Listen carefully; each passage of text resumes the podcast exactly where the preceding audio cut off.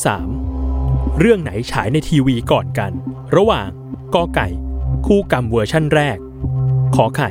บ้านทรายทองเวอร์ชั่นแรก หรือคอควาย โดราเอมอนฉายครั้งแรกที่ญี่ปุ่น 10 วินาที จับเวลา